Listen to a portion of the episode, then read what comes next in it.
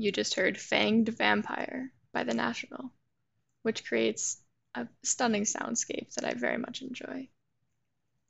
Up next is another Fang pun song, where if you mishear it, it could be Fangs for the Mummies, an absolute angsty bop by Fall Out Boy. This is D J Manx, and you're listening to Paranormal Punk on W S E Q ninety-one point nine F M, live from remote Smith College Radio. We're here with you today for our April Ghouls special.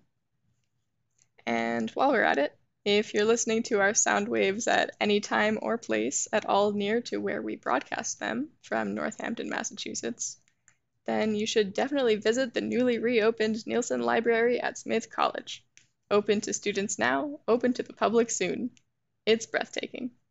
This has not been an endorsement, but it has been a community event announcement, and that is definitely a requirement for us to do to keep our radio license, so we definitely have been doing that.